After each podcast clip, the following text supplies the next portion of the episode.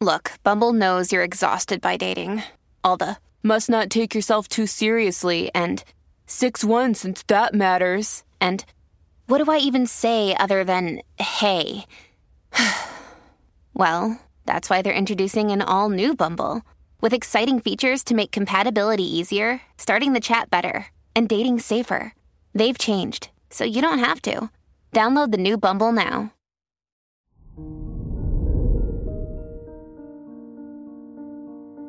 Hello there, Aries, and welcome to your horoscope for today, Monday, December the twenty-fifth, twenty twenty-three.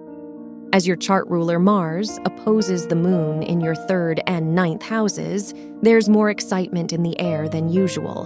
Because of this, be careful not to act on impulse.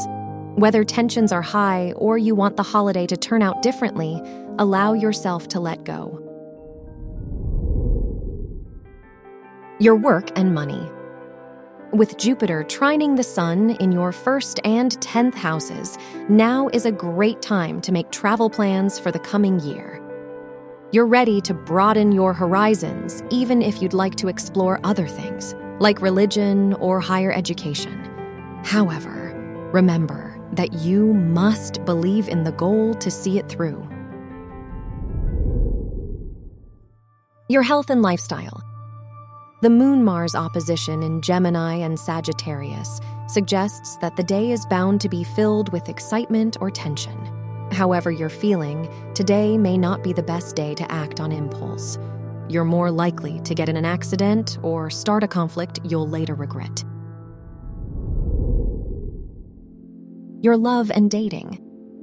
If you're single, your fifth house ruler's trine to Jupiter in your first house reminds you to lean into the love and support already surrounding you.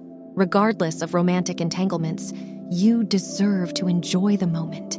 If you're in a relationship, you are likely to have a pleasant time swapping gifts or enjoying the season with loved ones. Wear yellow for luck. Your lucky numbers are eighteen, twenty-three, thirty-seven, and forty-four.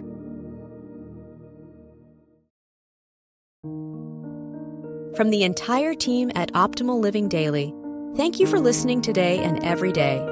And visit old podcast dot com for more inspirational podcasts. Thank you for listening.